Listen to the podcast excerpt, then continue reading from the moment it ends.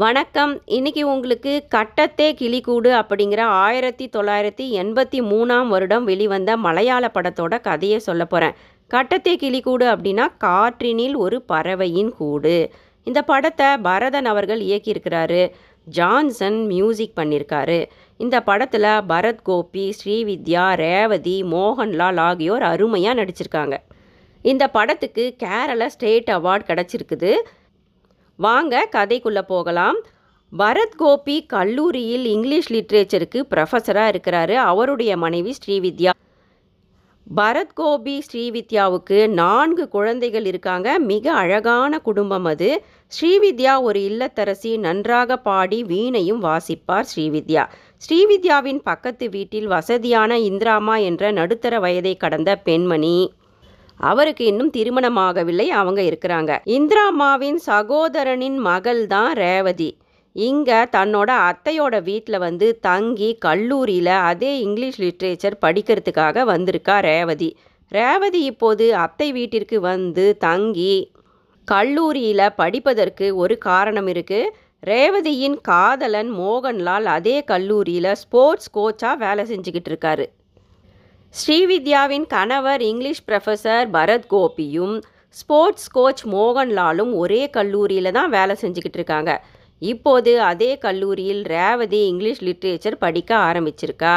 ரேவதியின் அத்தை இந்திராமா மிகவும் கண்டிப்பானவங்க. எனவே ரேவதியும் அவளுடைய காதலன் மோகன்லாலும் அடிக்கடி சந்தித்து பேசிக்கொள்ளவும் ஃபோனில் பேசிக்கொள்ளவும் ப்ரொஃபஸரின் வீட்டை தேர்ந்தெடுக்கின்றனர். இதற்கு ஒரு காரணம் என்னன்னா ப்ரொஃபஸரின் மனைவி ஸ்ரீவித்யா மிகவும் நட்பாக பழகக்கூடிய மிகவும் அமைதியான அன்பான பெண்மணி. ரேவதி வழியே சென்று ஸ்ரீவித்யாவுடன் மிகவும் நட்பாக பேசி பழகுகிறாள். பின் ஸ்ரீவித்யாவிடம் தன் காதலை பற்றியும் தன்னுடைய காதலன் மோகன்லாலை பற்றியும் கூறி மோகன்லாலையும் வீட்டுக்கு வரவழைத்து ஸ்ரீவித்யாவுக்கு அறிமுகம் செய்து வைக்கிறாள் ரேவதி. இப்போ மோகன்லால் ஸ்ரீவித்யாவை வந்து சந்தித்த முதல் சந்திப்பிலேயே ஸ்ரீவித்யாவை வைத்தக்கண் வாங்காமல் பார்த்து கொண்டே இருக்கிறார். பின் உங்களை நான் முன்பே எங்கோ பார்த்திருக்கிறேன். உங்களுடன் ஏற்கனவே பழகியது போன்ற உணர்வு எனக்கு தோன்றுகிறது என்று சொல்லிக்கொண்டே இருக்கிறார் மோகன்லால். பின்பு ஸ்ரீவித்யாவின் சிபாரிசில் ப்ரொஃபசர் பரத் கோபியிடம் இங்கிலீஷ் டியூஷனிலும் ரேவதி சேர்ந்துவிட்ட காரணத்தினால் தினமும் ஸ்ரீவித்யாவின் வீட்டிற்கு வந்து விடுவாள் ரேவதி. மோகன்லாலும் ரேவதியை சந்திக்க ஸ்ரீவித்யாவின் வீட்டிற்கு வந்து அவ்வப்போது குழந்தைகளுடன் விளையாடி செல்வார். ரேவதியை பொறுத்தவரையில தன்னுடைய காதலன் மோகன்லாலே அவளுடைய முழு வாழ்க்கையும் என்ற எண்ணம் அவளுக்கு. மற்றவர்கள் யார் மீதும் அந்த அளவுக்கு அவளிடம் அன்போ ஈடுபாடோ கிடையாது. ரேவதிக்கு தன்னுடைய காதலர் மீது பைத்தியம் என்றே சொல்லலாம். அவரே உலகம் என்ற உணர்வு ரேவதிக்கு. மேலும் ரேவதிக்கு மோகன்லாலின் மீது மிகுந்த பொசசிவ்னஸ் இருக்கு. காதலன் மோகன்லாலுடன் யாருமே பேசக்கூடாது. முக்கியமாக பெண்களை பேசவும் பார்க்கவுமே கூடாது மோகன்லால். யாரையும் தொட்டுவிடக்கூடாது மோகன்லால். அது மட்டுமல்ல மோகன்லால் தன்னுடைய வாயிலிருந்து வேறு யாரையும் புகழ்ந்து கூட பேசிவிடக்கூடாது ரேவதிக்கோ மோகன்லால் மீது உயிர் மட்டுமல்ல அவர் தனக்குத்தான் சொந்தம். அவருக்கு வேறு எந்த விருப்பு வெறுப்பும் இருந்துவிடக்கூடாது இருபத்தி நான்கு மணி நேரமும் காதலி ரேவதியை பற்றியே சிந்தித்து அவளுக்காகவே மோகன்லால் வாழ வேண்டும் என்ற எண்ணம் ரேவதிக்கு. ஏனெனில் அவள் அப்படித்தான் எப்போதும் இருக்கிறாள். தன் காதலன் மோகன்லாலையே சுத்தி சுத்தி வருவாள் ரேவதி. ஒருமுறை தன்னுடைய ஸ்போர்ட்ஸ் கோச்சில் அடிபட்டு விழுந்த பெண்ணுக்கு தொட்டு முதலுதவி செய்கிறார் மோகன்லால். அதை தூரத்திலிருந்து பார்த்துவிட்ட ரேவதி எப்படி என்னை தவிர வேறு பெண்ணை நீங்கள் தொடலாம்? என்று மோகன்லாலிடம் பெரிய சண்டை போட்டு மோகன்லாலை அடித்து தன்னுடைய நகங்களால் அவருடைய முகத்தில் கீறி காயப்படுத்தி விடுகிறாள் ரேவதி. மோகன்லாலும் அவர் வயதுக்கே உரிய விளையாட்டுத்தனத்தோடு ரேவதியிடம் அவ்வப்போது அப்படித்தான் நான் இருப்பேன். மற்ற பெண்களை தொட்டா என்ன? நான் என்ன குறைஞ்சா போயிடுவேன்? அப்படின்னு மோகன்லால் அவ்வப்போது ரேவதியிடம் விளையாடுவார். ஆனால் இது போன்ற விளையாட்டுகளை ரேவதியால் பொறுத்து கொள்ளவே முடியவில்லை. சில நாட்கள் செல்கிறது. மோகன்லால் ஸ்ரீவித்யாவின் வீட்டிற்கு வந்து ரேவதிக்காக காத்து கொண்டிருக்கிறார் ஒரு நாள். ஸ்ரீவித்யாவிடம் மோகன்லால் சொல்கிறார் உங்களை பார்த்த முதல் நாளே நான் கேட்டேனே உங்களை எங்கோ பார்த்திருக்கிறேன் என்று. எனக்கே இப்பத்தான் கொஞ்சம் கொஞ்சமாக அது புரிய ஆரம்பிக்கிறது. என் அம்மாவின் ஜாடையில் நீங்கள் இருக்கிறீர்கள். உங்களின் செயல் மற்றும் பேசும் விதம் என் அம்மாவை எனக்கு ஞாபகப்படுத்துகிறது. என்னுடைய அம்மா எனது ஏழாவது வயதிலேயே இறந்து விட்டார்கள் என் அப்பா வேறு திருமணமும் செய்து கொண்டு விட்டார். உங்களை பார்க்கும்போது உங்களிடம் பேசும்போதும் இனம் புரியாத ஒரு ஆனந்தமும் திருப்தியும் எனக்கு ஏற்படுகிறது. உங்களின் முகத்தை பார்க்கும்போது அம்மா என்று கூப்பிட்டுவிட என் வாய் வரை வார்த்தைகள் வந்து விடுகிறது என்று நெகிழ்ந்து போகிறார் மோகன்லால். ஸ்ரீவித்யாவுக்கு கண்கள் கலங்கி போய்விட ஏதும் பேசவில்லை. மோகன்லாலை நன்கு புரிந்து கொண்டு விடுகிறார் ஸ்ரீவித்யா. மோகன்லால் சொல்கிறார் என் அம்மாவும் நன்றாக பாடுவார்கள். நீங்க வீணை வாசிப்பது போல என் அம்மாவும் ருத்ர வீணையை நன்றாக வாசிப்பார்கள் என்று ஸ்ரீவித்யாவை தனக்காக ஒரு பாட்டு பாடும்படி மோகன்லால் கேட்டுக்கொள்கிறார். நாட்கள் செல்ல செல்ல மோகன்லால் இப்போது ரேவதியுடன் பேசுவதை விட ஸ்ரீவித்யாவிடமே அதிகமாக பேசுவது ரேவதிக்கு எரிச்சலை தருகிறது. ஒரு நாள் ரேவதி மோகன்லாலிடம் ஆசையாக கேட்குறா இன்னைக்கு சாயந்தரம் நாம் எங்காவது வெளியே போய் சாப்பிடலாமா? அப்படின்னு. உடனே மோகன்லால் இல்லை இல்லை இன்னைக்கு எனக்கு முக்கியமான மீட்டிங் இருக்கு வர முடியாது அப்படின்னு சொல்லிடுறாரு. ஆனால் ஏற்கனவே மோகன்லால் ஸ்ரீவித்யாவுக்கு பரிசாக கொடுப்பதற்காக தன்னுடைய தாயின் ருத்ரவீணையை வரவழைத்திருந்தார். அதனால் அன்று மாலையே தன் தாயின் ருத்ரவீணையை ஸ்ரீவித்யாவின் வீட்டிற்கு கொண்டு வந்து கொடுக்கிறார் மோகன்லால். பின் உடனே தன்னுடைய மீட்டிங்கிற்கு நேரமாகிவிட்டது என்று மோகன்லால் சென்று விடுகிறார். இதை மாடியிலிருந்து பார்த்த ரேவதிக்கு மிகுந்த கோபம் ஏற்பட்டு விடுகிறது. மோகன்லால் தங்கியிருக்கும் அறைக்கு வந்து மோகன்லாலையும் ஸ்ரீவித்யாவையும் தவறாக இணைத்து பேசி மோகன்லாலுடன் பழையபடி சண்டை போட ஆரம்பிக்கிறாள் ரேவதி. ரேவதியின் வார்த்தைகளை பொறுக்க முடியாத மோகன்லால் அவளை தன்னுடைய அறையை விட்டு விரட்டியடித்து கதவை சாற்றி விடுகிறார் தன்னுடைய காதலனின் நிராகரிப்பை ரேவதியால் சுத்தமாக தாங்கிக் கொள்ள முடியவே இல்லை. மேலும் ஒரு லீவு நாளில் ரேவதியிடம் சொல்லாமல் மோகன்லால் ஸ்ரீவித்யாவின் வீட்டிற்கு வந்து தன் தாயின் அந்த ருத்ர வீணையை வாசிக்க ஸ்ரீவித்யாவுக்கு அன்பாக சொல்லிக் கொடுக்கிறார். அப்போது மோகன்லாலின் பைக்கை வெளியே பார்த்துவிட்டு ரேவதியோ மோகன்லாலை சந்திக்க மிகவும் ஆவலாக ஸ்ரீவித்யாவின் வீட்டுக்கு வருகிறாள். அப்போது அங்கே மோகன்லாலிடம் ஸ்ரீவித்யா கேட்குறாங்க ரேவதியை கூட்டிட்டு வரட்டுமா? அப்படின்னு. உடனே மோகன்லால் சொல்கிறாரு வேண்டாம் வேண்டாம். ரேவதிக்கு ரசனையே கிடையாது. மியூசிக்கு அப்படின்னா என்னன்னே அவளுக்கு தெரியாது. சரியான சண்டைக்காரி. அவளுக்கு எதையுமே புரிய வைக்க முடியாது. நம்ம நேரத்தை தான் வீணாக்குவா.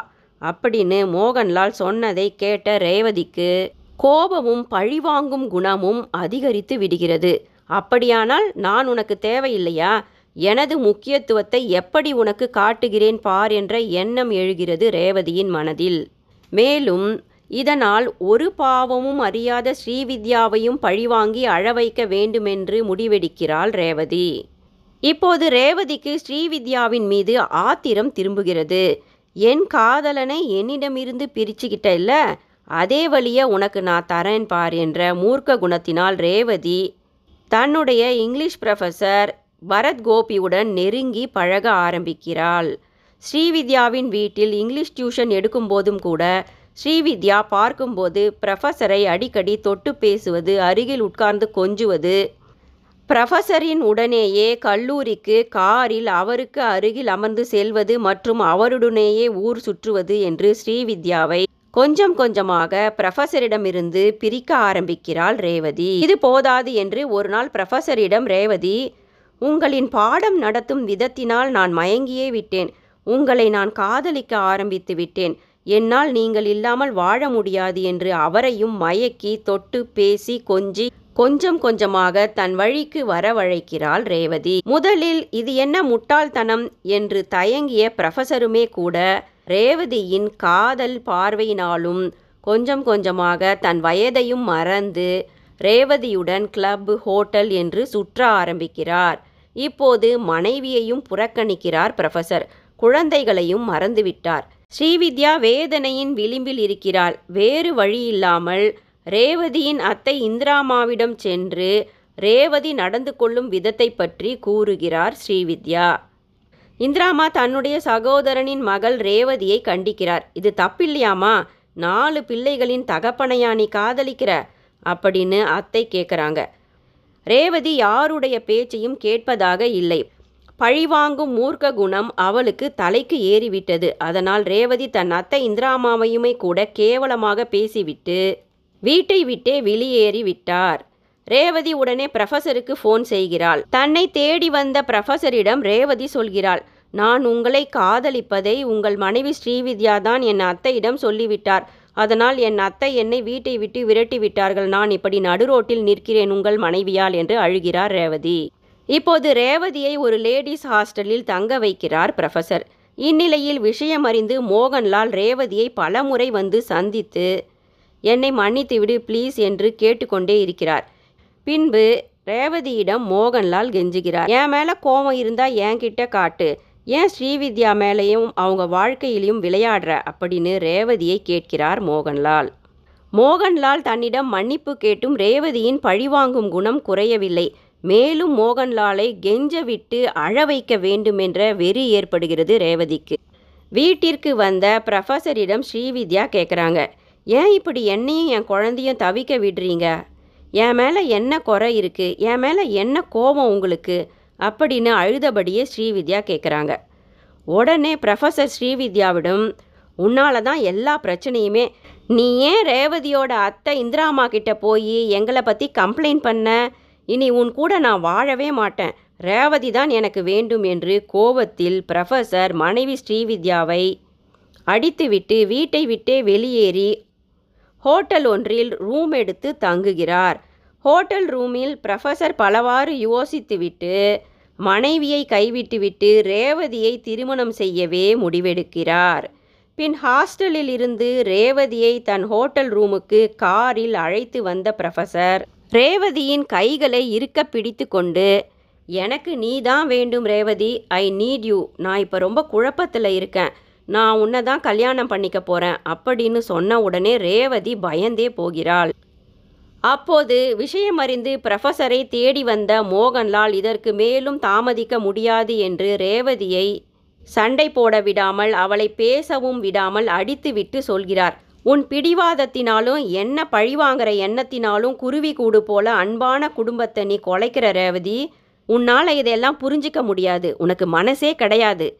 ஸ்ரீவித்யாவை போல தான் எங்கள் அம்மா இருப்பாங்க. தெரியுமா உனக்கு? அவங்கள என் அம்மாவா என் அக்காவா தான் நான் பார்க்குறேன் அவங்க மேலே நான் மிகுந்த மதிப்பு வச்சுருக்கேன். என்னை எப்பத்தான் நீ பேச விடுவ என்னை நீ பேசவே விடுறதில்ல. எப்பவுமே உன் கைப்பாவையா? உன்னுடைய தாளத்துக்கு நான் ஆடிக்கிட்டு இருக்க முடியாது. எப்பத்தான் உனக்கு புரிய போதோ தெரியல. உன்னைத்தான் நான் காதலிக்கிறேன். என்னையும் நீ கொஞ்சம் புரிஞ்சுக்கோ. வேறு யாரையும் என்னால் விரும்ப முடியாது ரேவதி என்று சொல்கிறார் மோகன்லால். இப்போது ரேவதிக்கு எல்லாம் புரிந்து போய் மோகன்லாலுடன் இணைந்து விடுகிறார் ரேவதி. இதை பார்த்து கொண்டிருந்த ப்ரொஃபஸர் தான் முட்டாளாக்கப்பட்டு ஏமாற்றப்பட்டதை உணர்ந்து சபலத்தினால் அன்பான மனைவி அழகான குழந்தைகளை இழந்து விட்டோமே என்று செய்வதறியாது. நன்கு குடித்துவிட்டு ரோட்டில் விழுந்து கிடக்கிறார். மோகன்லால் ப்ரொஃபஸரை மனைவி குழந்தைகளுடன் கொண்டு வந்து கடைசியில் சேர்த்து வைக்கிறார். ஒவ்வொரு மனிதனுக்கும் காதல் மட்டுமே வாழ்க்கையல்ல எல்லாவித உணர்வுகளுமே தேவைப்படுகிறது. தாய்மை சகோதரத்துவம் நட்பு. இது போன்ற உணர்வுகளில் எளிதில் திருப்தி ஏற்பட்டு நிறைவு கிடைத்துவிடும். ஆனால் காதல் என்ற உணர்வில் மட்டும் திருப்தியோ நிறைவோ எளிதில் கிடைத்துவிடாது. அது பேராசை கொண்ட ஒரு உணர்வு. அதை புரிந்து கொள்வதே அவசியம். நன்றி.